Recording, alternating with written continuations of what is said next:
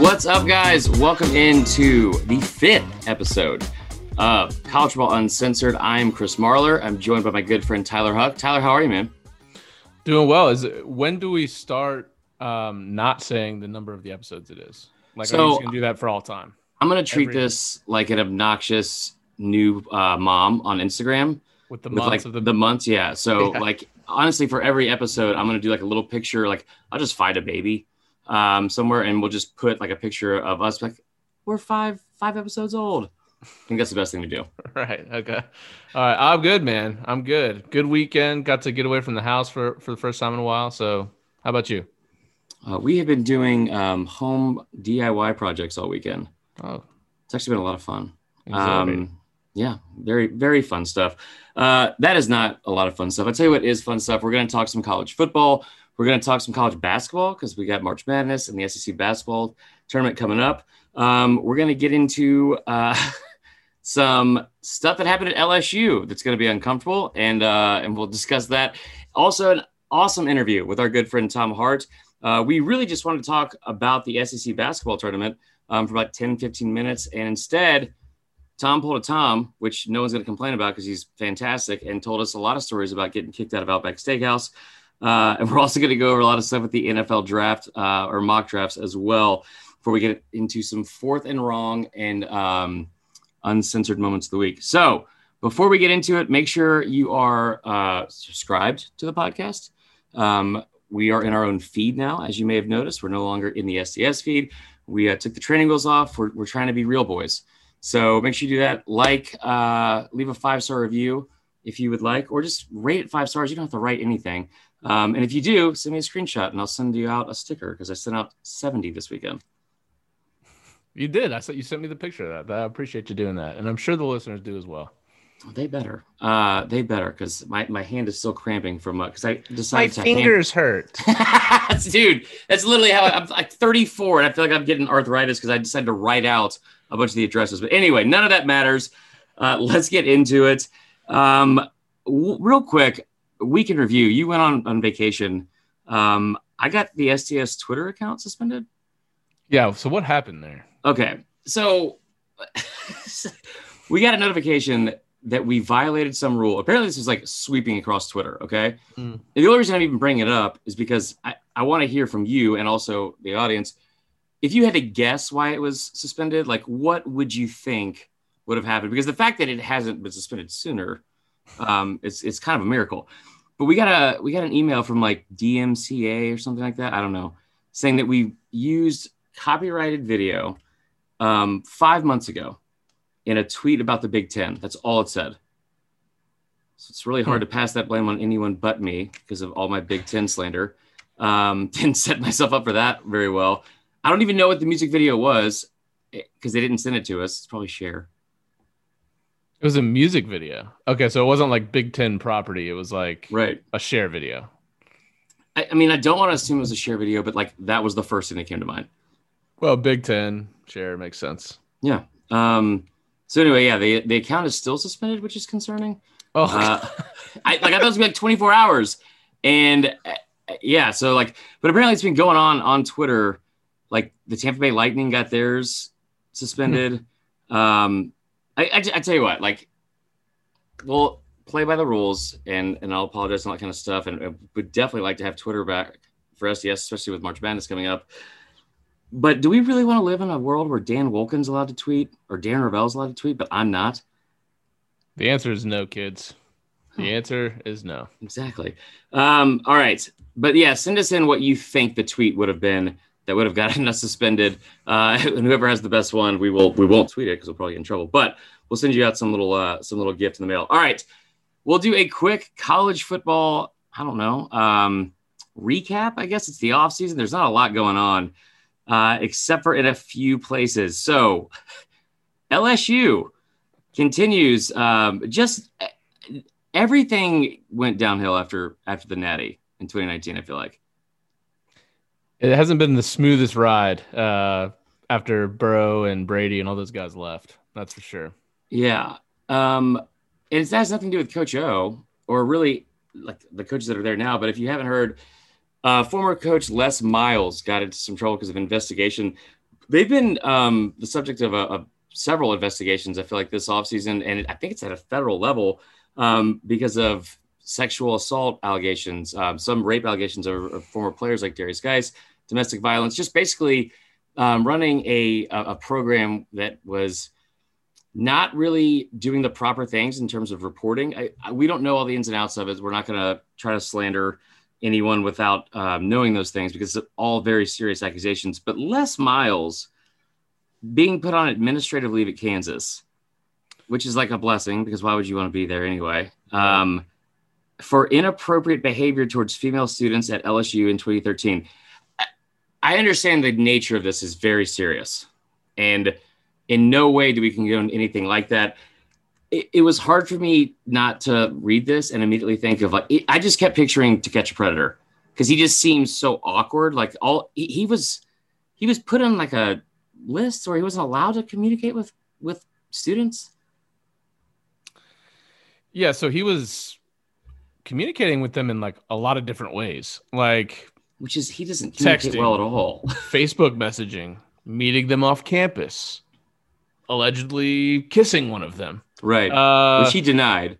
Yes, and that's why I said allegedly. And, and I think I, I did text you and I said I think we need to come up with a segment that's just called allegedly because there's a lot of stuff that allegedly happens in college football all the time. There's a tweet circulating out there right now Ooh. of uh, Kirby Smart being indicted on some crazy stuff, and it's allegedly, right? We don't right. know what's true and what's not, but this is what's going on.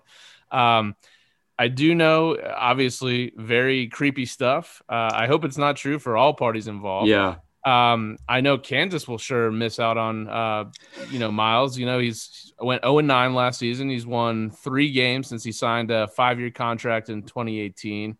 Um, so they will surely miss that acumen. Um, but no, it, it's uh, this is this is just to to be tacked on to the stuff that was already going on there, right? Um, allegedly, uh, well, it's it, just a lot. There's a lot going on at LSU right now. It does seem like a culture problem because like the Darius Guice accusations, those seem like they, I don't say have more validity than these at all. They just seem like those are closer to, um, to being actual, like actually punished or like brought into like actual, uh, what's the best way to put it? Um, like lawful action, I guess, against against Darius Guice And he also continued to be in the news with this. Like they just like added on like it was like a fucking dessert or something like that. And it's like, by the way, also, Darius Guice, uh, another person came forward for sexual assault accusations, um, and it was a 70 year old woman. I, like look, when I read that I, sentence, I was like, well, yeah. I don't even know. I don't want to laugh. Obviously, it's sexual harassment. It's not funny, but a 70 year old security guard at the Superdome uh, we and I think we'll we'll save that story for maybe the end. Uh, yeah. But uh, yeah, yeah. There's some interesting stuff going on there. Look, I mean, Les Miles, the the the grass chewing, it just is even creepier now for some reason. I don't know why. Just so I'm saying it's very to catch a predator. I mean, yeah. and he's like never been somebody that like says a complete sentence very well, in my opinion. Like there's a lot of a lot of uh like road road uh now i'm not saying the fucking yeah i was about to say God, you, dang, you, you better hope that you say this sentence correct so no it's like i feel like there's always a lot of like you know speed Jeremy bumps in any kind of uh, not that well. Like i mean he talks slow but at least he gets to the sentences. Les is um i mean he's obviously an interesting character but uh, I think this does speak more to the culture that's that's been a problem at LSU, and that's not just under Les Miles or Coach O, but like it's been there for a while. And there's so many different layers to this, which is so bizarre because you look at the stuff that came out, you know, earlier, like the last couple of months, um, about certain players, like the domestic violence case against a former receiver who just it seemed like it was pretty well known that that he had a violent past and and he had been um, like habitually uh, beating his his girlfriend, and then they didn't do anything about it. I think that their answer to it, where where this was, this is the main issue I think with with LSU and and what was going on. They weren't reporting it to the proper authorities. They were reporting it to coaches. They were reporting it to people in house and they were handling it in house in the worst ways possible. Like you have a kid mm-hmm. that's, you know, committing domestic violence against his girlfriend, and your response to that is text him once a week to tell him not to hang out with her or make sure, in quotes, that he's not hanging out with her. and then lock him out of the weight room. And then he's still eligible for, for fall practice. And that's a kid too. He was in the news a couple weeks ago because he he I guess like beat his dog so badly that they had to like amputate one of his legs. All this horrific stuff, but but not going through the proper channels and taking to the proper authorities, which that seems to be the the biggest um, issue and incident, and most consistent as well in the program. Yeah, yeah. I mean, look, I don't know how much of this has been come out has come out and, and been proved to be true. So I I I hesitate to get too in depth with this stuff right. without you know having specifics and knowing what's true and what's not. But obviously, there's kind of a, a theme and a pattern here, and it's a little scary. Um, you know, who knows what happens? Um, you, you know, we were talking with uh, we'll be talking with Tom Hart later on, and we we you know talked to him about how you know no O is not like in trouble, but also not exactly the greatest year last year for him. Right. So you know you tack that you start to tack this stuff on as well uh, interesting times there in Baton Rouge, that's for sure. Yeah, it seems like it's been a big cloud over the program. Um, and I'm I hate to even say this in jest, but like, how big was that that shoe throwing win in the swamp? Because I mean, before that, it seems like everything had gone off the rails for that team. Um, so yeah, definitely something to monitor. And you know, for all parties, like you said, we hope th- these allegations aren't true, um, but they also, you know, get justice for for the victims if it is. So. Yep.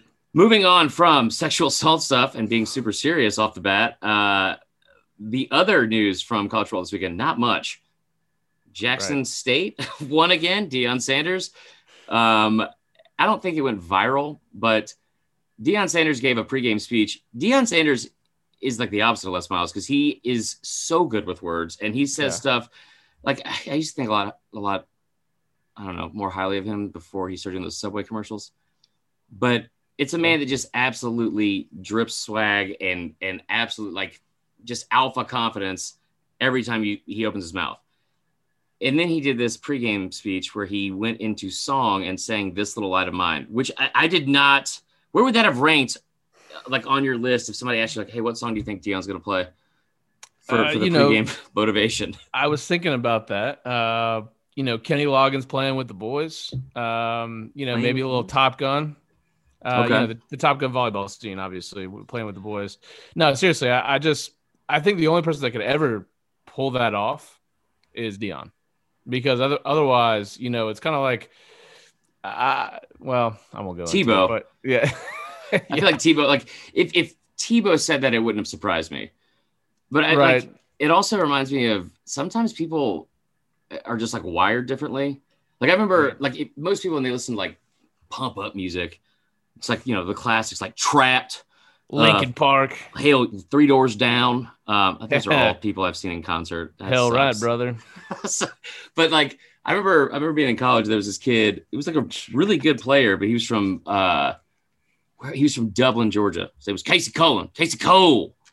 And he was like getting in the zone before a game one time. And we're playing baseball, by the way. You don't really need to get into like that much of a zone.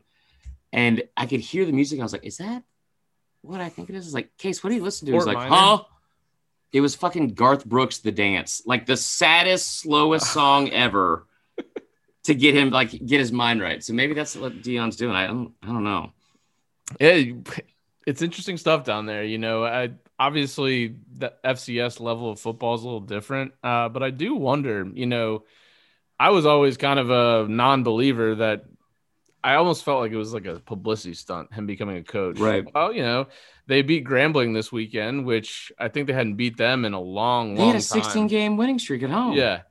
So, um, look, maybe it works out. You know, I, I, don't know that he'll jump to a huge P5 job, but maybe in a couple years he's got a decent level, you know, G5 job, and we'll see. I mean, I trust me, as a Florida State fan, when his name came up in our search, I was like, this is a nightmare. Why, like, why are we talking about this? Deion Sanders really never been a head coach past the high school level.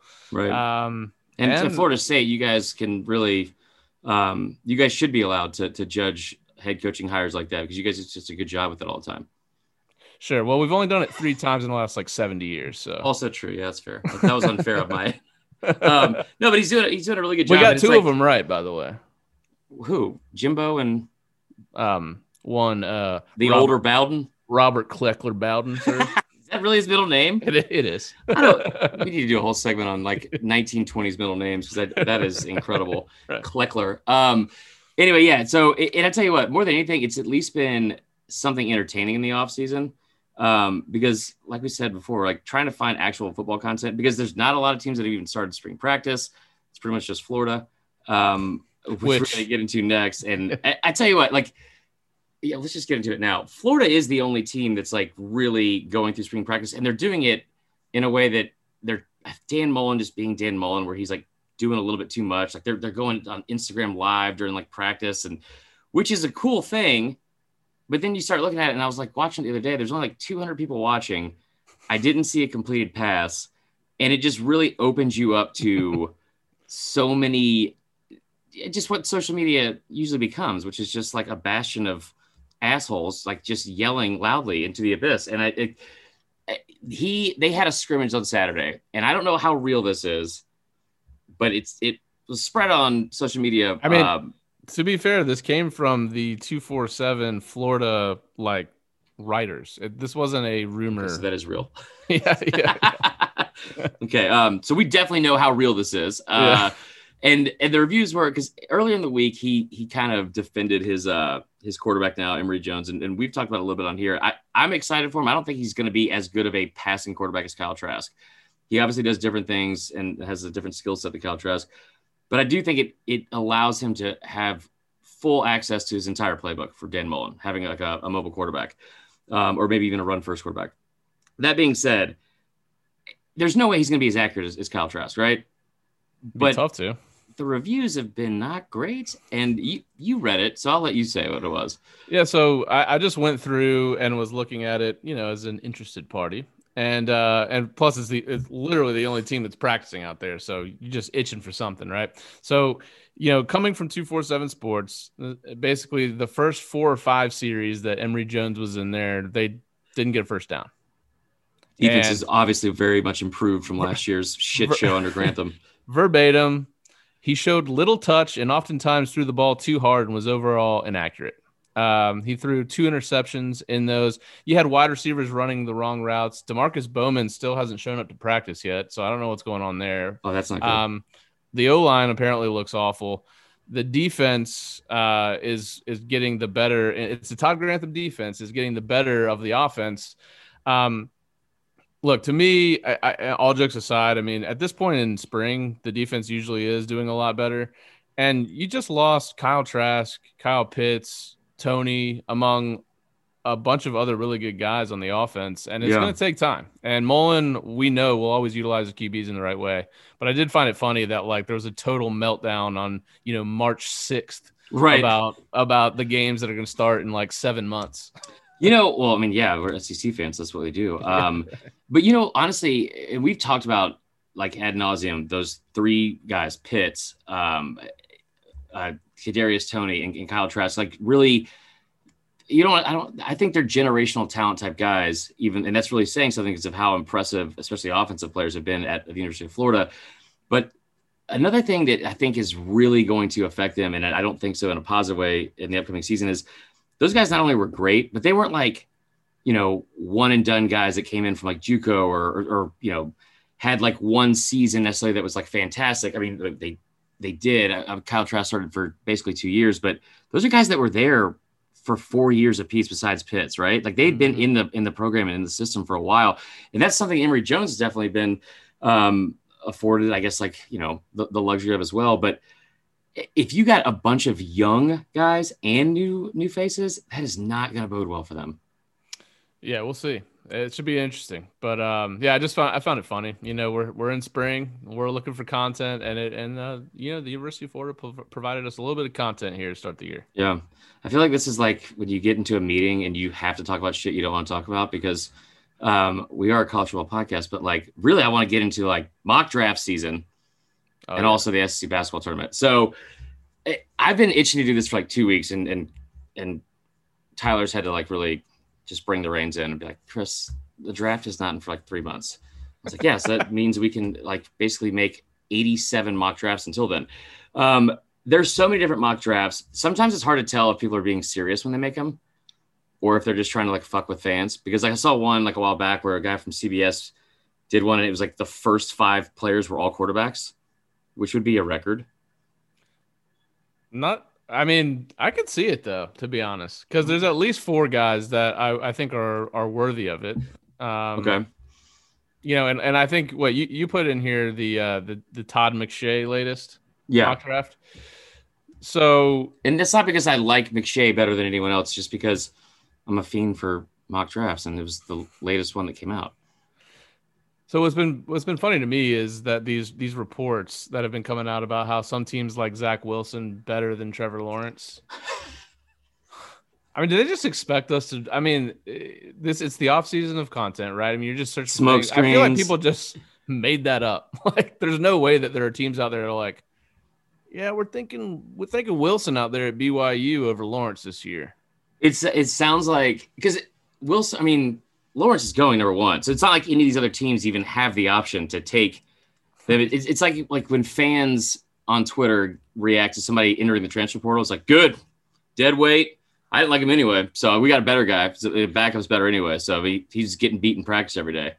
I But- feel like it's like it is the rumors were started by some like poorly run NFL organization, like the Lions are like, you know, if we throw these smoke screens out there, maybe just people will continue to to sleep on Lawrence and we'll get him at like nine. Right.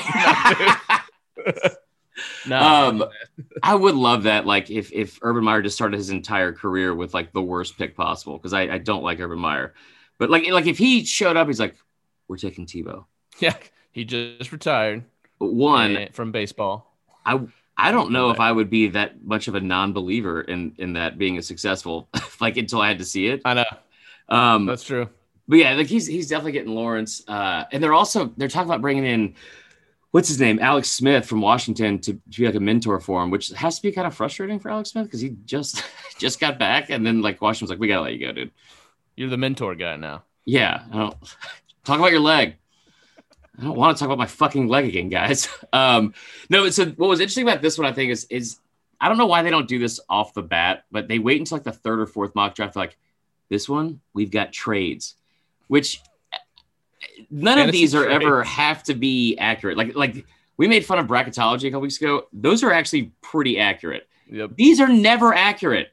And now you're just getting like fantasy land. Like, okay, so at nine, so this is an actual pick. He has at nine Mac Jones going to the, the San Francisco 49ers Via because trade. of a trade with with the Broncos. I, I don't like is he do you just get drunk and do this? Because like I feel like that'd be kind of fun. But Right, but he right. had three trades in the top couple of picks. And and the one that I think offended us the most, and this is what we're gonna get into, Trey Lance going at four from North Dakota State. Uh, Lawrence is the is number one, right? He's QB one. Who would you take as a second quarterback? the guy that I made fun of earlier, Zach Wilson.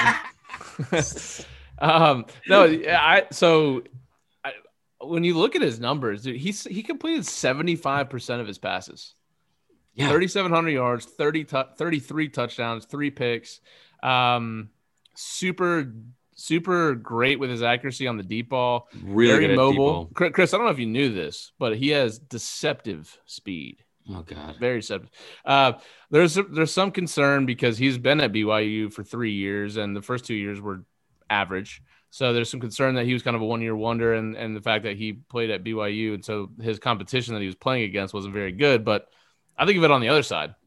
It's not like he had a bunch of studs out wide that were helping him get his Right. numbers. Um, he was the guy on BYU. He made them into a, a really good team, and he wasn't playing with near the level athletes that Justin Fields was. Um, Right. So I really like Wilson. I think he. I think I would love, you know, as a Falcons fan, I would love if he would fall to four. I don't think he will. Uh, do you do you disagree? Do you like somebody else better? No. and I, I hate to be this guy like the um hipster like at a concert like I actually saw this band uh like 10 years ago before they got famous it was that like a broken down shonies um I, I saw wilson last year like the first game of the year um we were shooting videos for texas pete and it was like they were playing like a thursday or friday night game against um utah and the kid like when you watch the tape as as people say like he's really impressive and you brought up like the deep ball he has he has all the arm strength I don't think he's like a, a sneaky good athlete. I think he's just a good athlete. Uh, he does look a little bit slender, but I mean, he's he's a I think when you look at the quarterbacks, it's like a quarterback heavy class. Like I wouldn't take Mac Jones in the top five. I, he's No. not mobile at all. And the way they play the game in the NFL now, it, like I don't. Besides Brady, I don't know if he's going to be able to last that that long. That um, I wouldn't take Lance, not just because he went to a small school, because the the sample size is so small. He only had 17 starts. Right. I like Wilson a lot. I just, I would be more comfortable with him taking Justin Fields. Like if if you're talking about the second team taking a quarterback, Right. like if it was the Falcons taking it at four, I would love for Justin Fields to be that guy. Um, long term potential, I just Justin Fields had ups and downs. He didn't look great sometimes in games, you watch like what happened in that Clemson game where he like just took an absolute beating and was it. And, and the year before, we barely talked about this year before because of how good Burrow was. Forty touchdowns and one interception is fucking Yeah. ridiculous. I know that's ridiculous. Yeah. Yeah. It's so true. that's who I would take, to be honest. And I, I don't, um, I, I don't. I mean, I would probably have Wilson after that. But the, the talk about about like him over Lawrence is it's so stupid and just like really fodder is. for the offseason. Um, I think a better debate is if that's QB two, who's receiver one that you would take? And this has been something that people have been bringing up nonstop between Ja'Marr Chase and DeVonta Smith. yeah. And I know, well, uh, so, well, I think Waddle's in the mix too, right? I mean, I mean, everything I've seen is like Smith and and, Smith and and Chase. So I, I would go Chase. Um, uh, what you know, when he was a sophomore, I think he was the most dominant receiver in the country, regardless of draftable or not. Mhm. You know, he averaged over 20 yards per catch, 84 receptions for almost 1,800 yards, 20 TDs on a team that had Justin Jefferson, Clyde Edwards-Helaire, amongst others, Thad Moss. So I mean, his best thing is his ability to separate, and I I just think that's today's game in the wide open. You know, you're getting receivers wide open. I think he's the perfect player, and to me, I, looking at him versus especially Waddle, he's got a year of, of rest. His body is rested. You know, he's not coming off an injury. He's coming. Yeah. He hasn't been taking an extra year of hits, and so you could say that might be a negative. I, I think it's a positive. Um, and so I would go Chase number one for sure. And I think he's easily going to be a top six, seven pick. Yeah, uh, so I don't think this will surprise anybody necessarily that I I would not have him as at one between those three. Um, Mhm. I didn't realize until you just said it that he averaged over 20 yards a catch. That's ridiculous. 21.2 yards per catch is Yep. stupid. I mean, that whole offense though was really good. And so, and this is like something. It's kind of odd because he didn't fall victim to this for whatever reason. When you look at that, that 2019 LSU offense, I would still take that offense over the 2020 Bama offense any day. That they were, it was like the most helpless feeling watching your your team's defense play them because you just were constantly behind and, and they were so fucking good No um, and efficient. And like you look at the tape from that game, he dominated uh, Trevon Diggs, absolutely done, and he's starting in the league right now. So and uh, AJ Terrell, who was a first round pick and starting for the Falcons, like Yeah. absolutely dominated him. he had like eight catches in that game, right? That was um yeah so i mean i'm not i'm not doubting his his like ability at all but when i said he didn't fall victim to this it's when that happens at bama devonta smith um jerry jeudy henry ruggs to uh, like all those offensive players it's always because well it's because they have so many so much talent around them. Right. it's you know because the receivers because the quarterback because the offensive line or whatever. You talk about his season the numbers are still ridiculous right? Almost 1800 yards 20 touchdowns but Justin Jefferson right behind him with over 1,500 yards and 18 touchdowns, and Terrace so Marshall, a guy with 13 touchdowns, and that's a guy that, that Marcus Spears said this week he thinks will be the steal of the draft, and he's a little bit biased uh, with LSU stuff, uh, which is fine because I, I still like that pick, but I wonder when you had to defend that offense with, you know, Clyde Edwards-Helaire and those three receivers, it doesn't surprise me. He wasn't seeing a lot of of you know double teams or anything like that. And you look at him going up against like actual um, dominant corners. I, I know what he did against Diggs, but like that Florida game, it- he was shut down a lot that night. Uh, for I think it was C.J. Henderson and maybe even Kaiir Elam. So that is a little bit concerning. If I'm picking between the three, I hate to say this because he just won Heisman and had the best season ever. I would probably have DeVonta third. Yeah. Because of his just of his build. Yeah. it's 160 pounds. I weighed that in like eighth grade. It's about portion control, Devonta. Um, no, but I, I would take Waddle You over. don't control it.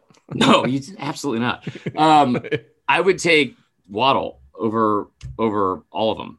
And I don't know if that's like a hot take or like an unpopular opinion, but I thought he might have just been like a speedster that's you know good just in space or or because of like the other talent around him. We got to see like in glimpses this year, even though a short season.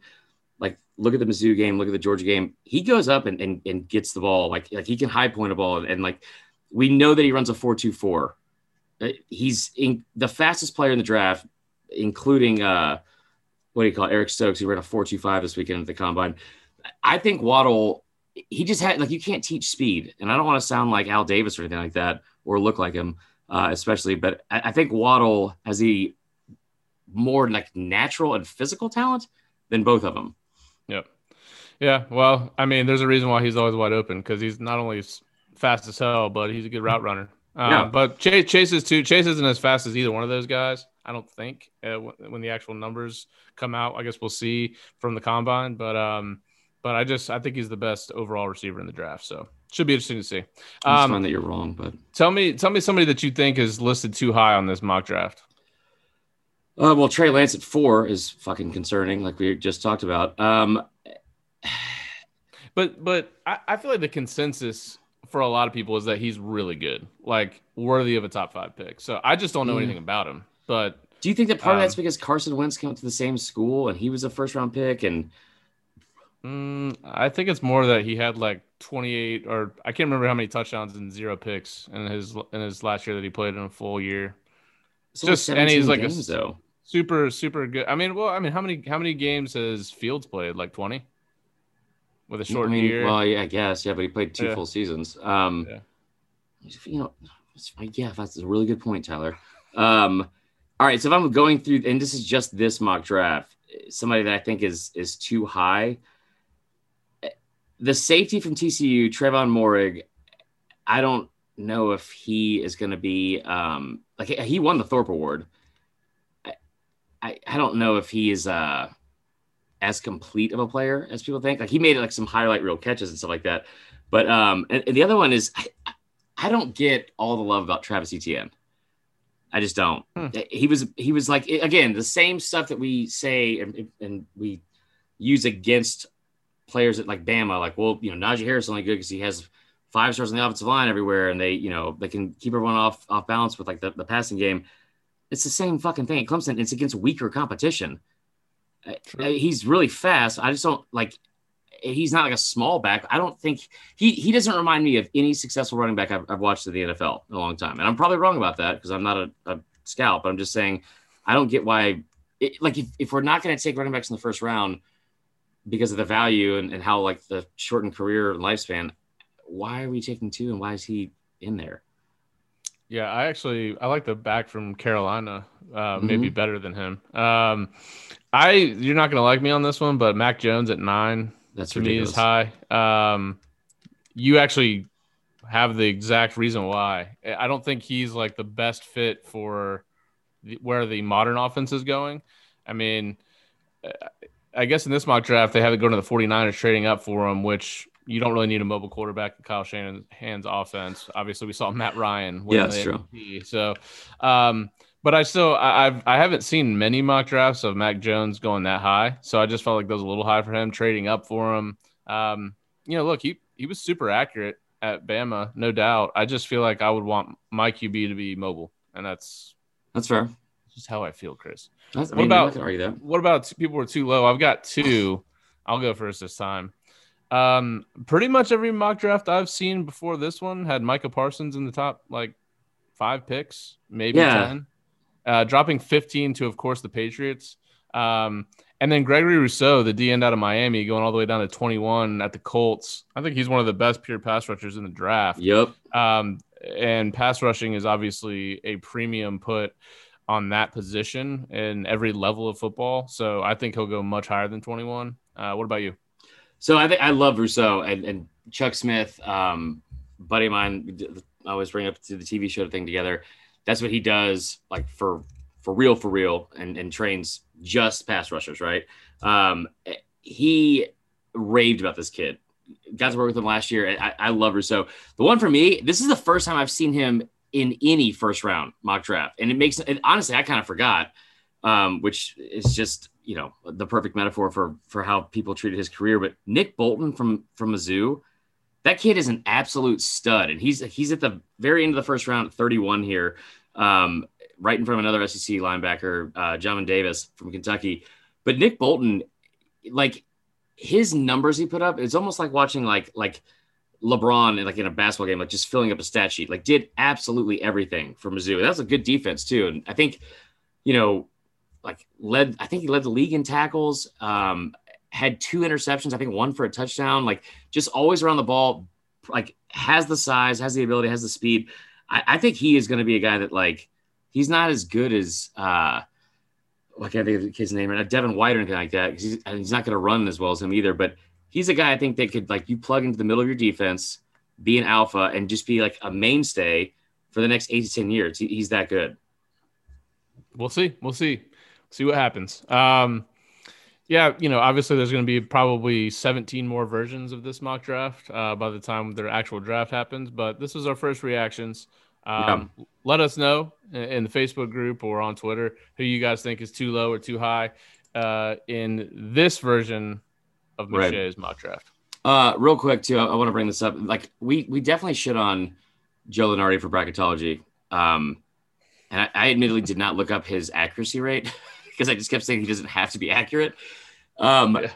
Making mock drafts, that is definitely probably like I'm not sure if it pays the same. Like, I'm not sure what McShay and Kiper are getting, but Kiper came out. They asked him where Trevor Lawrence would rank in his all-time quarterback rankings, right?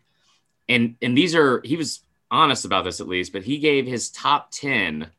I didn't put this in the notes, but we're going to talk about it. Um, his top ten quarterback prospects that he graded coming out of college.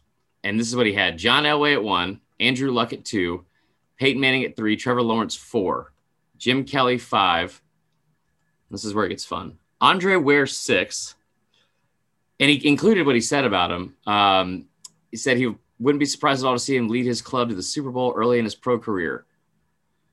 Okay. Uh, he started six games and threw five total touchdowns and eight interceptions his entire career. Drew Bledsoe at seven. Um, this this is McShay. No, no, this is Mel Kiper. Okay, okay. I was about to say I don't think McShay would have graded John Elway. No, he wasn't even getting tanned yet. Uh, Ryan Leaf at eight. Ryan Ooh. Leaf at eight. That's um, what they um, call a miss. so, oh, I didn't realize he ended his career with 14 touchdowns and 36 interceptions. Troy Aikman at nine, and then Josh Allen at 10. I, I, so what I mean, yeah, again, what an incredible job because you don't have to necessarily be right about this stuff. You can make up whatever you want and throw into the first round. And say, oh, by the way, they're going to pick him there. Like that's not their pick; it's trade. Yep, trade. Okay, sure, absolutely. Um, but it should be fun uh, to follow along with that. We are getting into what is possibly my favorite time of year for sports, excluding college football season. It's March Madness. Opening day is right on the corner. Um, the Masters is coming up. It's Girl Scout cookie season and well, I don't actually I don't know when the NBA and NHL playoffs are, but all that together in like the next two months is gonna be awesome.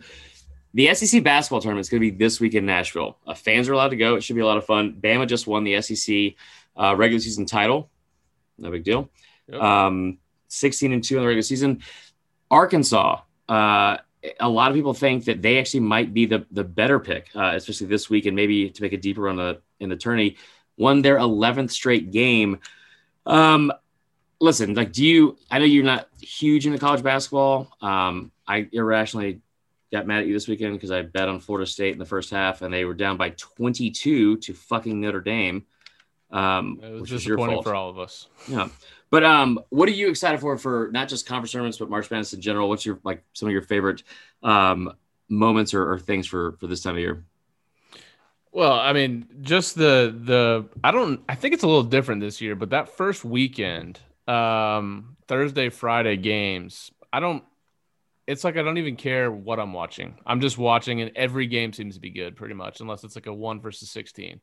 Yeah. Um, and you have two full days of like exhilarating games.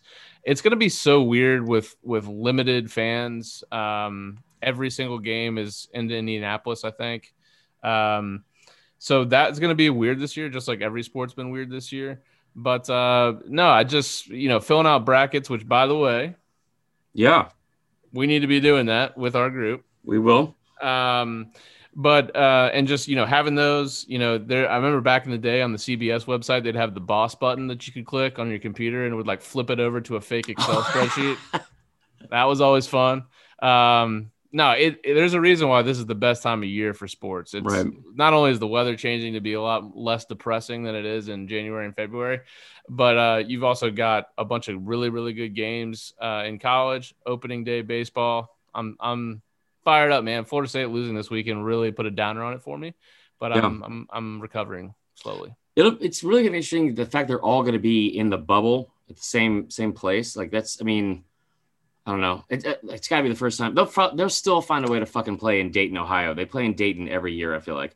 Um, but yeah, I mean, like, so I think I don't think that's gonna be too big of a factor. But it's just it's so weird because, like, you've heard it all year if you've been paying attention to college basketball. Like every blue blood sucks. like North Carolina's like coming on towards the Uh-huh. end of the season. They just routed Duke. Um, Kentucky has a losing record, like, and it's not even close. Duke finished 11 and 11. Um, Kansas lost five games in January.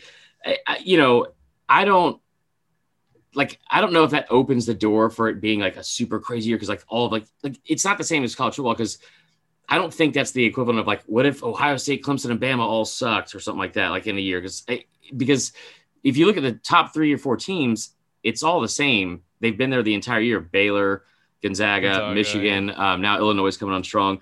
Um, I tell you what, one thing I'm going to lose my fucking mind over is that just like football, Ohio State's getting the benefit of the doubt in a, yet another sport, and they've lost four games in a row and are still like uh, projected as a two seed.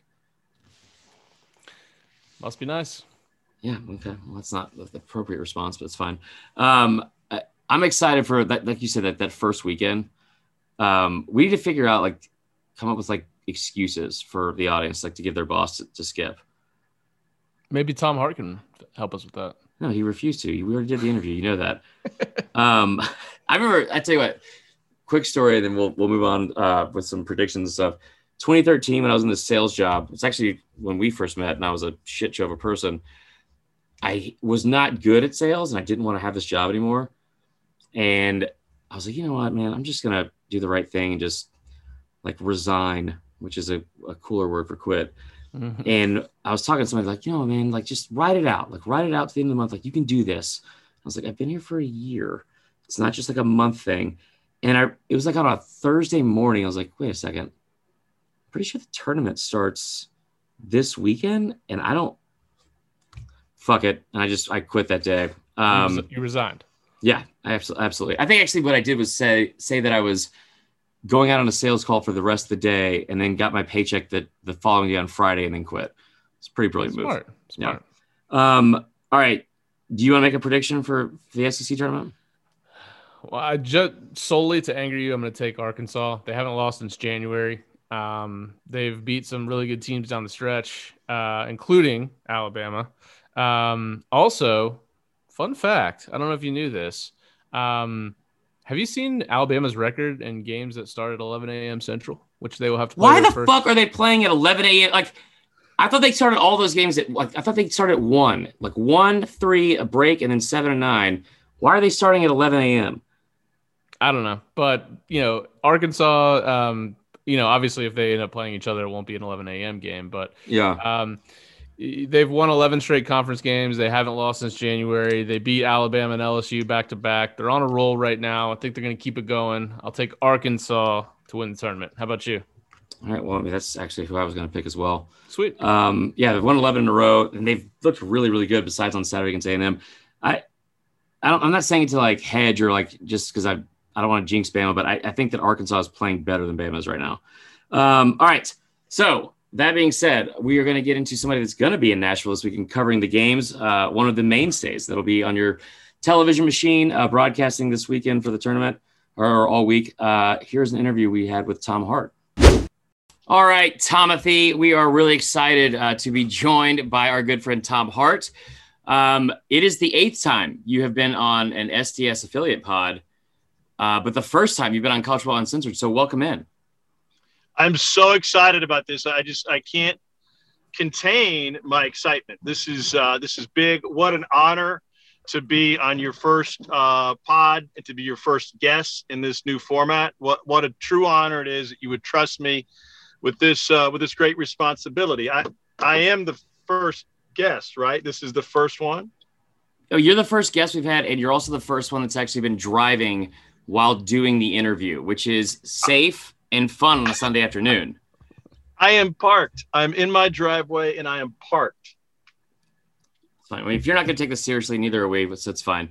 Um, all right, let's get into it. So, uh, we are excited to have you here, obviously. Um, and I want to say the reason we brought you on is because, you know, we have uh, the SEC basketball tournament coming in like this weekend. However, the real reason I wanted you to come on is because I wanted to confront you, um, Joey Greco style from Cheaters, that your daughter dropped out of Girl Scouts and now I don't have a cookie plug.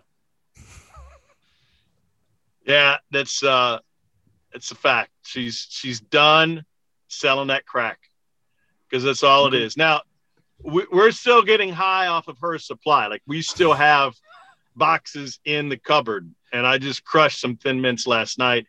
But you know, we, we're just we got tired of being a distribution center. All right, and Yeah. and I'm I don't want to be responsible for feeding addictions. I, that's not what I'm about. You know, That's if, fair. if I can make it more difficult on you um, to have a, yeah, I'm not Nancy Reagan here, right? I'm not saying you can't do it or don't do it. I'm just saying yeah, maybe we make it more difficult. You know, make it another step. Maybe everybody be just a, a hair healthier.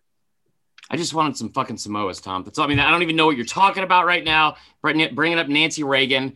Um, but I'm also really impressed that you still had cookies left over because we talked about this the other day, uh, me and my fiance, not me and you. That I feel like you had to set a national record. We're gonna move off from the Girl Scout cookies, but I feel like your daughter must have set a lot of records last year because you had that network going on Twitter and all that kind of stuff. It's kind of unfair. Yeah, it's an incredible advantage for me to be her dad in many ways. I mean, I'm best dad ever. Um, I'm a wonderful person and human being, and I know how to move cookies. I have I have the distribution center in place. Love it. All right, let's get started. Uh, this is obviously a big week, sort of maybe the best time of year uh, in sports for a lot of people that's not involving football. What are you more excited about this week, March Madness or finally getting out of your basement and being a person again? Well, everything comes with a caveat during COVID 19. So I will drive to Nashville on Tuesday. I will drive there early enough where I can take a COVID test. And then I don't think I'm really allowed to leave my hotel room. So we have some very strict COVID protocol. I can't eat dinner with any of my coworkers. We're not really supposed to, I don't think, eat dinner in in public. Like I can go grab a steak and take it back to my room. But who wants to eat a steak in their hotel room by themselves? I mean, that's just kind of creepy and sad. Um, so I won't get the full Nashville experience. True story. Uh, I can't tell this story. Okay. Um, let's just put it this way: like last year, at the the, the night before the tournament, I ended up at Tootsie's but Tootsie's is kind of um, a tradition for our for our crew that's been doing the tournament, and I mean, like we've taken everybody through the Tootsie's, you know, routine. I mean, folks who have since moved on, Kaylee Hartung, Sean Farnham, Laura Rutledge, like we had we've had a Andy Kennedy, a really good run, right? Can't do that this year. Um, No. But last year, the night before the tournament, there we were and we saw some other folks that were involved with the tournament. I don't want to I don't want to name them or their position because it might put them in a bad spot. Just But say it was someone just you don't like. That'd be good. Okay, think of somebody you don't like. Everybody out there listening, think of think of like your mortal enemy and picture that person being there when they're not supposed to be there. And it was like a cool celebration, right? It's like, hey man, we all went through the season and now we're here getting ready for hoops. And how awesome is it? And then we played that first those first two oh, games yeah. and we're leaving. And I was like, I was like, dude, this tournament's I told Jon Sundvold, I was like, the tournament's over. You know that, right? He's like, Yeah, you're probably right. I go, can we go to Mellow Mushroom and like grab a slice? and like we, we don't need to go down like all the way down Broadway, but can we just like go have a wrap up beer and a Yeah. slice of pizza? And that off so we limits? We nervously did that, and then the thing was bang the next day at noon, and and you move on. So uh, I'm excited about both. The the short answer is it's just it's still not going to be the same for me to get to Nashville. Right. Tom, have you done any games in person since COVID started? Tyler, uh, I've done a handful. I've done I could probably maybe less than a handful. I don't know. I can probably count them on one hand, but I've been to I've been to Baton Rouge. I've been to Lexington, uh, College Station for one. So only only a few, um, and totally different setup. I think that's been covered ad nauseum. But like LSU, LSU has some of the best banners in um, in college basketball. I mean, next obviously everybody's got banners, but LSU's are awesome. Um, now I can tell you they look really cool when you look down at them. Like I used to always look up at them. Oh, look, there's Bob Pettit. Yeah, there's a this game I was looking down at the banners. That's how high Jesus. up it was. I, I, feel like the worst part about it, I feel like for you, and I mean, I mean, I'm speaking for you and speculating here, but when you're doing like the pregame, because you're so good at your job, you're like such a professional, and you have all of your your stuff out, like your little boards and, and name charts and all that kind of stuff.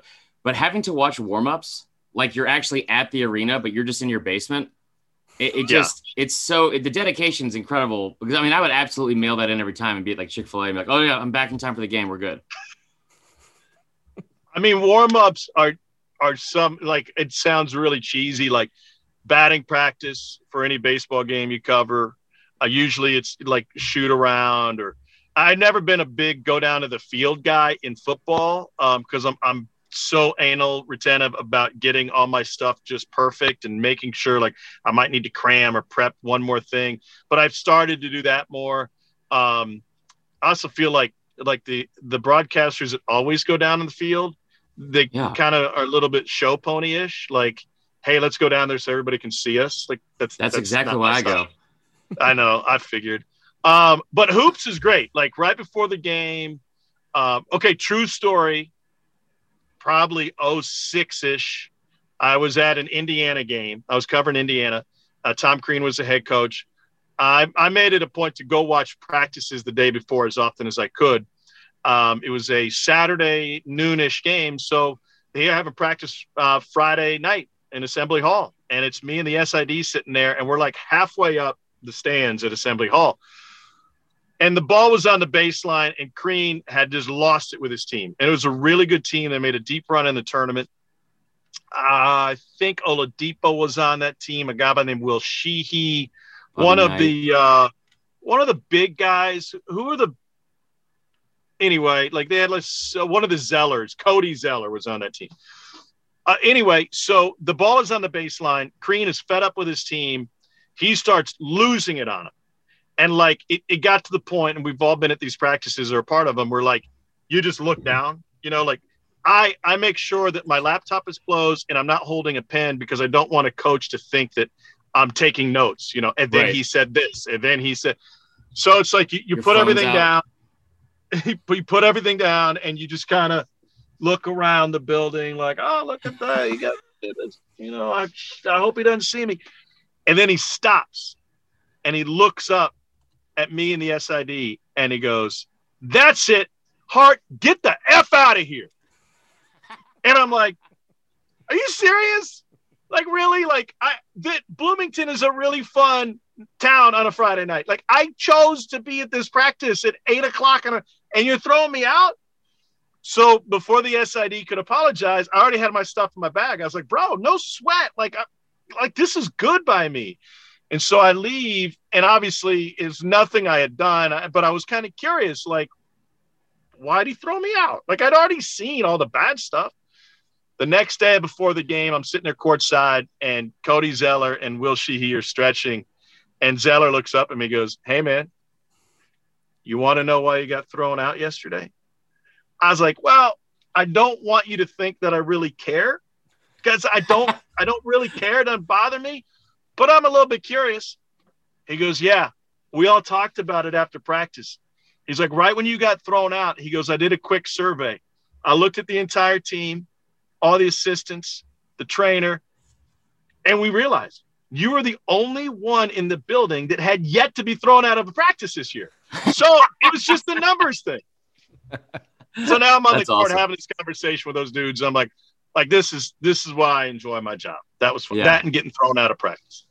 I I mean, side note, that's an incredible story. I got thrown out of practice multiple times. Um, but if you if Crean gets bounced night, well, I guess night two, not night one, as soon as they lose, I mean that's a that's a tough day. It's the last day of the season, but you should definitely stand up and be like, Crean, get the fuck out. and I mean, like, I don't know if you'd get in trouble for that. It sounds like you would because you work for a real company like ESPN, but I mean, I'm just saying, throwing it out there. Um, from a fan standpoint, talking about this week, like this is like one of my favorite weeks of the year.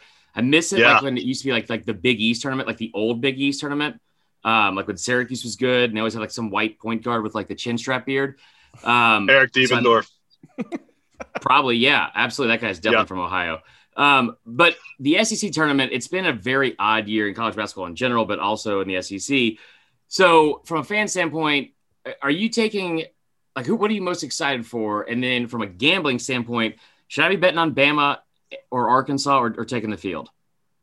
First of all, I appreciate you calling me out for changing the subject and talking about other things besides the SEC basketball tournament. Yeah. When you decide that, that talking about March Madness would be the proper time to break out your Spike Owens BP jersey, it makes zero sense whatsoever.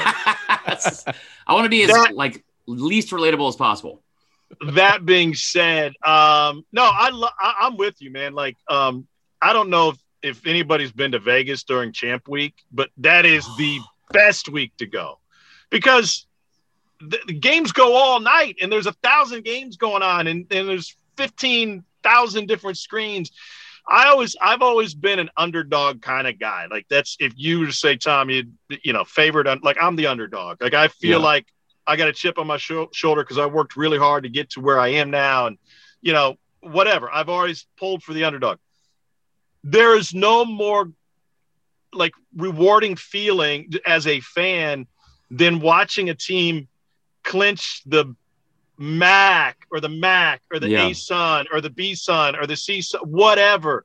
Like those dudes know that that is their best moment they're ever going to have on the court. But forget about like if they think they have a chance, pretend they have a chance against a 15 seed. No, they're going to get their ass kicked once they get to Dayton or wherever they end up Right. that's totally fine. Like they have they have reached glory at that moment and you see it in their faces and their reaction and the, it's awesome man like that that's why champ week is my favorite and i think it goes across the board like you don't have that same sort of exultation when a favorite wins a major conference tournament but when an underdog reaches a championship Mhm. game or hits a buzzer beater in the semifinals to get to the championship game just to keep like hey dudes we weren't going to play in the ncaa tournament four days ago. Now we have a chance to play for it. Or or we just knocked off you know the number one seed to do it. So that that excitement uh, i think it's unique to college basketball you know? In the nba you got you got seven games in the championship series to win or Right. lose and a ton of them to get there. This is uh it's one or done and you could be heartbroken to someone bad bounce you know, whatever. So yeah i'm i'm with you. This is this is i love march madness. I love the tournament. I will watch every game of the ncaa Yeah. tournament if my wife allows me to um and she has in the past so knock on wood. But to me champ week is is more exhilarating. Outside of the top two teams in the SEC tournament, who do you think could be, you know, an upset position or, you know, take advantage of one of the top teams and make it to the finals? I think anybody could win it, and I've said this all year. Um, I mean, I, yeah, would would we be surprised if A and M won it? Of course, like they're they're not Oh, really in great position right now. Vanderbilt doesn't have Dylan Disu, and you know, there's there's teams where the, the hill is going to be steep. But what I what I'm really curious about is what the motivation is going to be for these teams. And and this is not fans are going to hear this be like the motivation is you win the game. What a dumbass! You you play to win it. Like stop. No, like They get Just- a free education, Tom. just yeah, just snap without going Eminem. Snap back to reality. All right, like what are we doing here? Th- these guys have been grinding since November.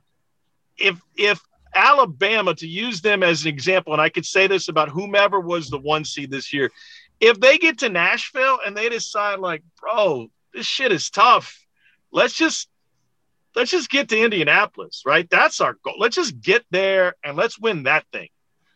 I got no problem with that. Like that, that's Yeah. understandable. And and even if they don't, obviously they would never say it out loud in a press conference. But even if they don't say it out loud to their teammates, if they think that, that's that's okay too, man, because they've been through the absolute grinder this year.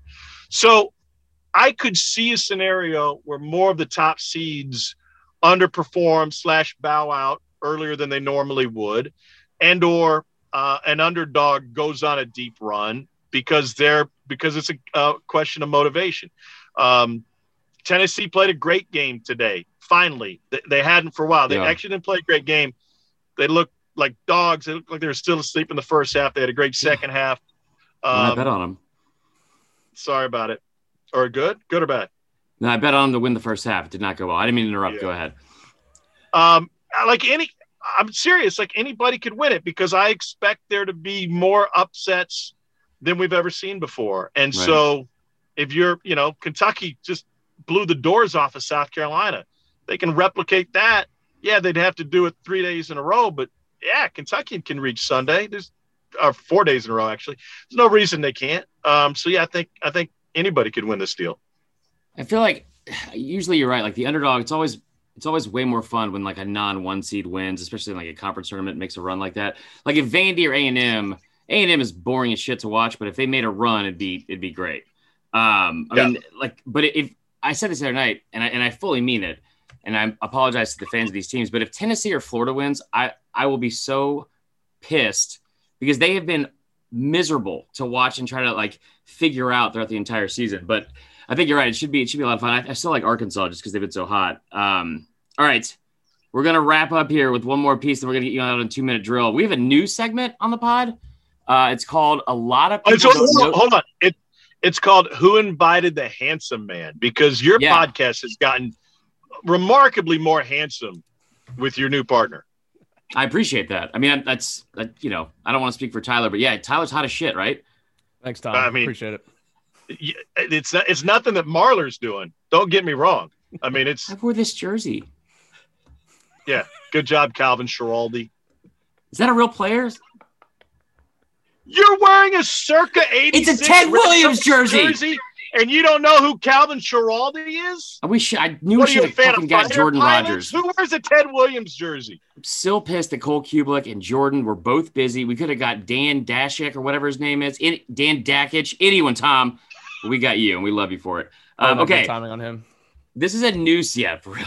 Um, this is a new segment on the pod called "A lot of people don't know this about you, but." Okay. Um, your partner Cole Cubelic went semi-viral for eating a bloomin' onion like a fucking trash panda on national television on January 1st. Um, a lot of people don't know this about you, but you're actually banned um, from all Outback steakhouses uh, nationally. Uh, can you tell us why and how that happened? It's not. It's not true. Oh, damn it, Tom. Not- The whole point of the segment. No, okay, yes, I can tell you, and this is a true story. Uh, New Year's Day, roughly 2005. Buddy of mine, Cameron Conway, and I were um, driving back to Missouri. He's from St. Louis. I was going home, and we stopped at an Outback Steakhouse in Cape Girardeau, Missouri Beautiful. And it was packed. I mean, it was a Saturday night, and it was like line out the door, packed. All these good, hearty Midwestern stock people, just just great people. And Cam looks at me. He was in uh, Duke grad school at the time. He's getting his MBA. He's a bright guy. He, he's super smart, and but he he likes he likes to, I guess, get get silly. And it's not like we were frat boy drunk or anything. It was just have you ever been in a Walmart at like midnight in a town that's not yours? And you're like, you know Oh, what? yeah. We could ride tricycles up and down the aisle. And what are they going to do? Ask us to leave? I don't know Basically anybody here. I won't, yeah, I won't be embarrassed. Like it's, it's not like I'm going to run into my second grade teacher uh, on the, in the fourth aisle. You don't know nobody. So he said, um, you think, y- y- you know what I think I need to do? I go, what's that? And he goes, I think I need to take my shirt off. In the Outback. I go, why do you think you need to do that, Cameron Nelson Conway? It's his full name. And he said, I just, I just think I need to do it. He goes, I think I need to take my shirt off and see how long it takes before somebody says something to me. Oh my God. Mm-hmm. Been there. I was like, all right, all right. Well, I'm gonna, you know, let's let's not get arrested. All right, let's pay the bill. Right, let's let's get that done so we can't they don't can't get us on on a real crime. And I have, you know, half of my uh half my Miller Lite left. I will I will gladly drink a beer with you shirtless in the outback.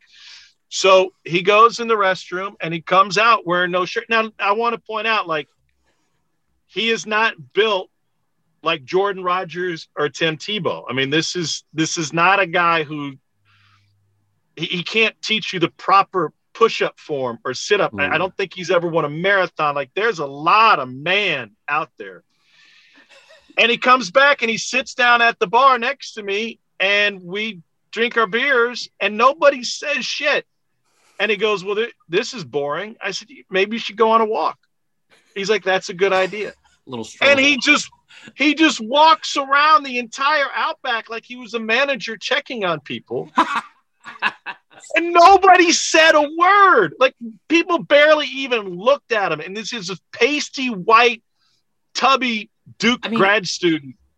And finally, I was like, I turned to the bartender. I was like, "Hey, you guys have been great. Thank you so much." And we, I, I grabbed my keys. I was like, "All right, bro, look, we got to roll," and we walked out. That's it. That's, Tom, that- the that's- name of the, the restaurant slogan is no rules, just right. I mean, you walked right into that one. yeah, it's true. They don't fuck around with Fair. that. That's a credo. fair point. That is that is I once pretty saw, I once though. saw a man decapitate a boomerang in an Outback kitchen, but I we're almost Me out too. of time, so I can't. yeah, it's Can't get we'll into have that to one. save that. Um, I, I do have one more before Chris does the two minute drill. I saw on your Twitter you got you got two kids, an older daughter and a younger son, correct? Uh, three. Uh, Three kids. damn it, Tyler.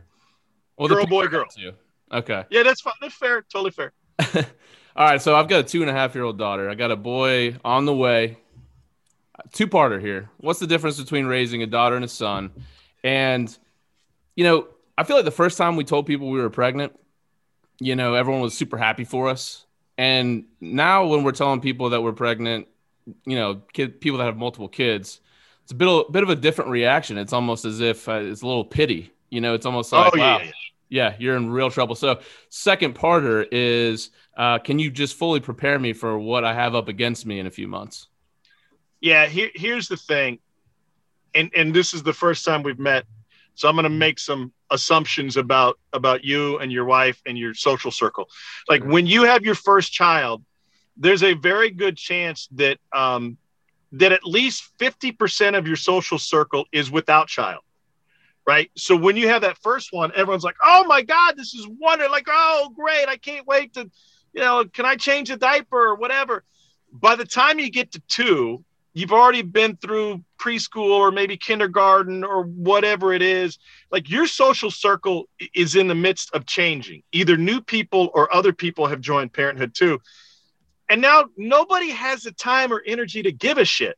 Like they did like, hey, bro, that's nice. Don't have a freaking shower. I don't have time for that shit. Right. I got 16 errands to run this weekend, and if I'm lucky, I can bet on the first half of the Tennessee game. But I sure shit can't watch the whole game. Nobody has time for that anymore. The parents, right? Right. Like, let me know. I'll send something via Amazon. You'll get a nice bath towel. That's it. Um, the other thing is, I don't. Uh, maybe we did it wrong, and you're gonna ask yourself if you haven't already. Like, are we ser- like they trust us with another human being? Like we have one, they're gonna let us have two. Um, there's no doubt that you do things wrong, but like cavemen were able to raise babies, and they somehow managed it. That being said, I don't think there's any difference in raising a boy or a girl. Like none, none whatsoever. It's it all is based on the personality of that child and you you know like you know now the more and more you see of it the more beautiful they become as you know little mini um i call them budget suckers because whatever you want to wanted to budget they're just gonna they're just gonna suck everything over into their column and like i want a new driver tough shit i'm not getting a new driver anytime soon Okay. By the way, sounds Chris, fun. you golf. I'm, I'm playing Sweetens Cove in a couple weeks. Heard you played there. Oh, that is great. All right. Uh, pack a cooler and however many beers you have in it, like add six more. Okay. Or park really close to the to the uh, putting course so you can just run back after every nine and reload. Sweet, an awesome course, so much fun. Um, get, your wedge game down before you go there because it will it will humble and humiliate you. And, one- and one more parenting thought. This is just like if you decide to have three, which I know we're putting the cart before the stroller here, but what I found is you go one to two, you you, you now you're playing zone, right? Um, it, it you thought you didn't have free time with one, now you really have no free time with two. So if you decide to have three, like it's no big deal. Like your your time is already maxed out. They can't steal any more time from you. That's So true. once you get to two, I kind of feel like you're on the downside of the bell curve. Just just have a third, man. I mean, like that way when you when you like start your farm, you got more people who can work the crops. Hey, I love that metaphor. Thank you. That's how this country was built. I mean, I mean, hell yeah, hell right, Tyler. Hell right, hell right, brother. God, parenting sounds awesome. Um, all right, sucks. we are. Uh, you say it sucks. Yeah, it's All right. it sucks. God, this is actually perfect timing because my therapist is texting me while we're doing this. So this is all stuff I could talk about on Tuesday. Um, uh, we're gonna get out of here on two minute drill. Okay, you remember two minute two minute drill? Rapid fire questions. We got ten questions. First thing that comes to your mind. Are you ready? Does this count as a question? God, No, I didn't say I didn't say the bad word that time. Look at me go. Um, all right, two minutes on the clock, Tyler. Here we go. Uh, first question: favorite fat athlete ever? Fat athlete. Go. Uh I would say Babe Ruth, but David Wells. Very good answer because you know how I feel about Babe Ruth. All right, that's points. Um, who had a worse year, Texas A&M basketball or Morgan Wallen? A&M basketball. The, the the COVID center got frozen out and shut down on them in two days during the ice storm. Yeah, I mean, but if this was if this was like football, they would be in the playoff for sure, just like Ohio State.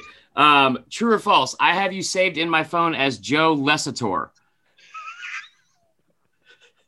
So true. It's So false, but it's gonna be true after this interview. Um, bigger underachiever, Tennessee football or Tennessee basketball this year? Jarrett Guarantano. Okay. You're just saying Everyone words take now. their shirts off. Um, all right. Uh, how far do the Braves go this year?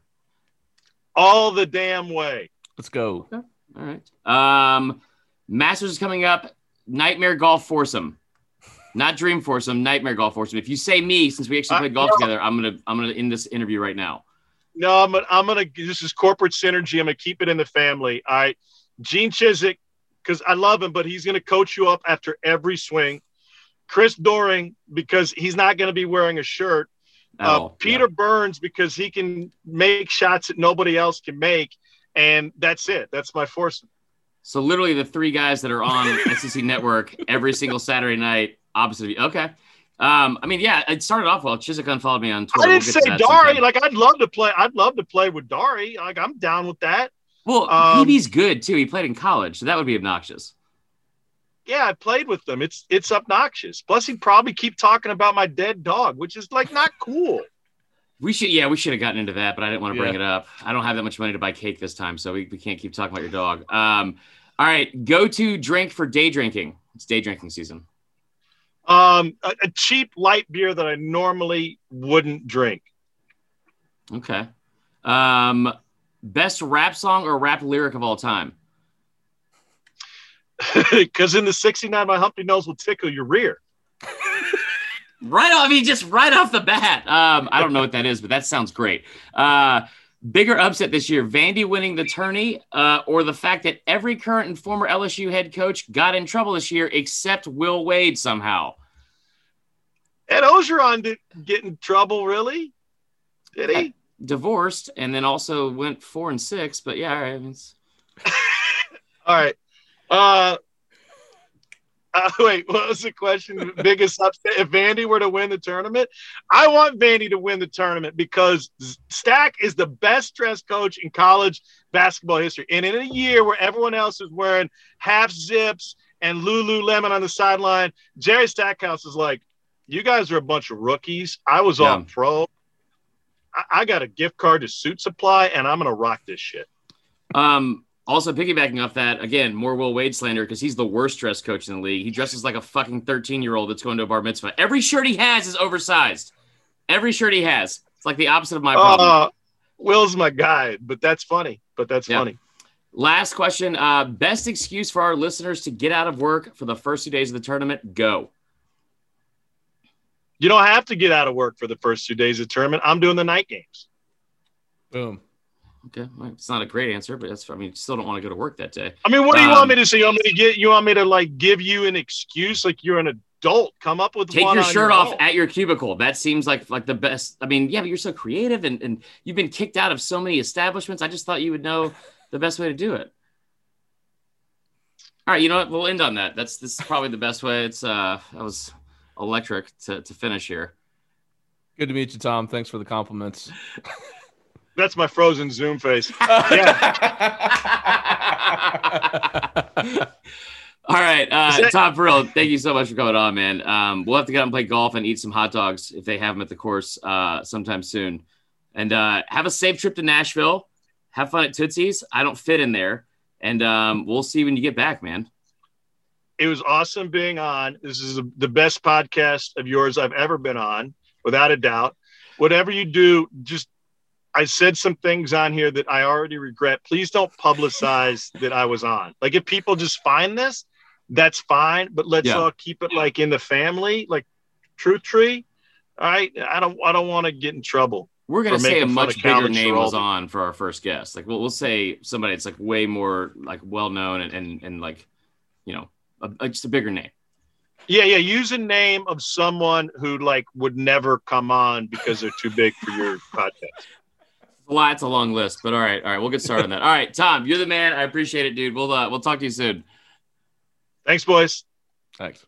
All right. Uh, had a lot of fun with Tom. Um, Dude, that guy's awesome, by the way. right? Cracks me up, man. Uh, yeah, he's he's out there, but um, I was really disappointed he didn't he didn't immediately go into uh, a story about the Outback Steakhouse thing. But what an incredible story that was.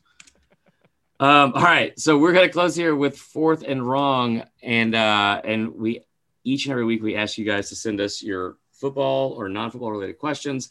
Um, we're gonna start doing something new as well, and we're gonna still do three or four on here, like the actual uh, podcast. But instead of just uh, limiting ourselves to just that, every Monday we're going to start doing a Facebook Live in the SDS podcast group, uh, going over all the other fourth and wrong questions as well. All right. First question from Noah Sims says People from Glasgow seem unable to say purple burglar alarm.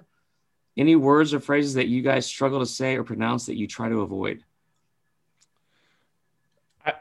So none come to mind, although it did bring a story to my mind of my single like partying days back uh, when I would just get obnoxiously drunk, like I was still in college. Right. Um, and there was a night that I attempted to walk home from the Buckhead bars to where I lived in Sandy Springs, which is easily a four hour walk. Um, And it was, you know, three, four in the morning. And I decided, I don't know why, I woke up the next morning and I saw all these videos I had taken on my phone. I was documenting it. And I was walking by Peachtree Presbyterian Church. That's like And barely anywhere away from the Buckhead it, bars. it was a three minutes into my trek, and I, for the life of me, I kept trying to say I'm walking by Peachtree Presbyterian Church, and it was like the worst thing you've ever heard. I just couldn't say it, so Yeah. that's that just brought that to my memory. Um? I mean, Deuteronomy. Deuteronomy is not my favorite word. Um, every other book in the Bible, dude, fucking nail it. Uh, yeah, John, Paul. there's not really any words that I stay away from. Um, there are words like like this happens a lot because Allie is so much smarter than I am. Like we'll be in a fight or like we'll be like arguing, and I I will lose the argument because I don't have the vocabulary to carry on with like where we are. Like Right. there's like one time she's like, "You get really acerbic sometimes like when you when you're drunk," and I was like, Did you say something about a cervix? I'm American. Um, so yeah, like if you have to like actual like Google search or look up like a in the dictionary like a word someone says to you, like that's the argument. You've over. already lost. Yeah. Yeah. Um, all right. What's the worst experience you've ever had at a college town that you were visiting? It's from Chris Moss. Says mine was at Auburn. I was visiting my cousin for the UJ Auburn game. Got kicked out of a Coolio concert. Tough to do. At a fraternity house. Almost got into two fights. And not until I arrived there, my cousin was like, "I don't have anywhere for you to sleep for the weekend." Oh, I feel like we should have gone more into that. Pretty on par for how I expected Auburn to be. Mm. Just a little veiled shot at Auburn. There. dark. Um, I, so one like involving a game actually was also at Auburn. Um, I was visiting a friend. His roommate wasn't going to go to the game, so I used his uh, student ID and to go into the game for free. Right. And um, I was carrying one of those flexi flasks, you know, and I had it. I was like, well, I'll just I'll I'll tuck it where they won't pat down, and uh, uh, they decided to pat down there, and um, took my flexi flask, threw it away in front of me, took the kid's ID, apprehended it, and um, and I was like, uh, my buddies were like, well, we we really want to go to this game, and I was like, all right, well, I guess I'll just hang out outside the stadium. And I had a uh, friend of mine, he'll go unnamed, that was there working for CBS Sports, and was able to sneak me in. And, Oh yeah, I remember this. Yeah, and then um, I guess at Auburn, I don't know if it's still this way, but they like they like gate off their student section. So if you're walking inside the stadium, like uh, you can't get into the student section. I guess because you have to be you have to have your student ID, and I don't know. But I had to sneak into that, and then it was the Auburn Tennessee game where it was like a three to two game. Do you remember this game? It was like it was Auburn, Mississippi State, 2008. no, it wasn't. It was Tennessee, and it was like I'll never forget because Peyton was on the sideline. I don't think there were any touchdowns scored. It might have been like nine to six. I, I do feel like there was a nine to six game. It definitely wasn't the three to two games. That was Mississippi State, but I think you're right. There was a nine Yeah. to six game. So Oh, th- that, was, that was horrible. And then I'll, I have a similar story to Chris, where I was at UGA. I was actually with a bunch of my fraternity brothers. We were going up to the Florida State Clemson game to be played on Labor Day in Clemson. So we stopped by and went to the Georgia Oklahoma State, I believe, opener that year. And uh, we were at my buddy's fraternity house. oh yeah, And 2006. yeah, one of my friends, uh, like I guess he tried to maybe hook up with a girl at this fraternity party that ended up being one of the guy's sisters, and we were like physically threatened, told to leave, and we also had nowhere to to stay in Athens, and it was three in the morning, so we drove back all the way to Alpharetta, which was Oh my God. very very dangerous. Um, I'm like trying to rack my brain. I don't really have any bad trips. I feel like to. I mean, college football is the best, so it's, I don't really have like a lot of bad. Like, I, honestly, I'd probably say Tuscaloosa because I've seen so many losses there um, from when we had season tickets and they, they sucked. If I had in a visiting college town, Athens is my favorite college town, hands down. But I remember the first time I went after I graduated high school, I, I went there with a buddy of mine and my high school, she, my high school girlfriend. She was a Tennessee fan. It was Georgia, Tennessee. It was like when Georgia was ranked third in the country. It was 2004. Um, I bought us two tickets. They were like 100, like 25 bucks a piece. Soon as like I gave the guy the cash, he gave me the tickets. He bolted, and I was like, "That's probably not good." They were not real tickets. I could not get into the game. Wasted like I don't know, probably 73% of my net worth on these tickets because I was 18. Then we'd stay outside the entire time for the game. They lost, so everybody was pissed. And then I found out like later that night, after I was drinking Everclear, uh, that my best friend had like, like, I guess my girlfriend had cheated on me with him, and we were oh it was God. only us three It's hanging dark. out. Like they brought it up like it was gonna be like, all right, by the way, dude, just just so you know, like like like they were gonna like give me an old chip off the old black or block punch like on my shoulder. Like, guys, I'm not gonna handle that well, so I, I don't remember what happened for that, but Because of the Everclear. Yeah. Um, all right, last one for Mickey Jeremy. What is your most middle class fancy attribute, and or what amenity or materialistic thing did you think meant people were rich when you were little? I mean, I think we are one and the same here. We both have a Peloton. I feel like that's just so like oh, I'm so fancy now. Um, Hmm. I thought that people had that had convertible cars were rich back Like a was- when I was Mitsubishi. Eclipse, like, yeah, like wow. a Miata. Damn, bro, check out those wheels. Um, that's probably that's fair. I mean, like Miatas, like Miatas were kind of like Creed. Like everyone liked him for like five years, and all of a sudden it's like, okay, we got to move on from that. Right. Um, all right, so not convertibles. but RVs, I, I just always thought, I think from going to so many football games, I was like, man, people just have like they travel the country and go to all these different like football games in these RV. I thought that meant you were like a multimillionaire. Had no idea people lived in them.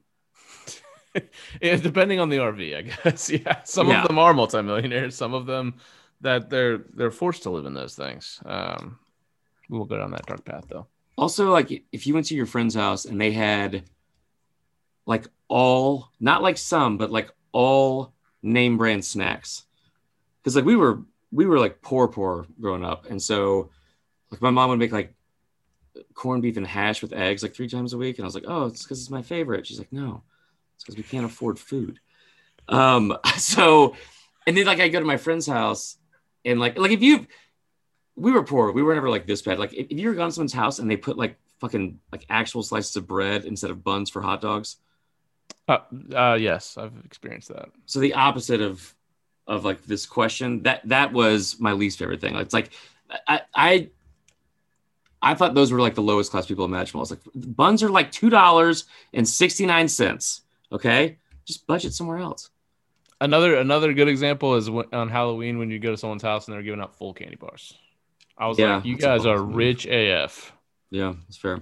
All right. So- This has been the longest episode of uh, College Football Uncensored in our short five month year old life. Um, make sure you guys uh, tune in to Facebook Live tomorrow night. Um, send us any que- or answers response to all that kind of shit uh, that we brought up on this episode. I got to go paint. Tyler, enjoyed it. Tell the people where we can find it or they can find us uh, next week. Where they can find us next week? I don't know what that fucking means. I'm just. I was like, I have no idea what you're talking about. all Uh, right, bye, find- guys. Find me at the grocery store. all right, we'll see y'all next week, guys.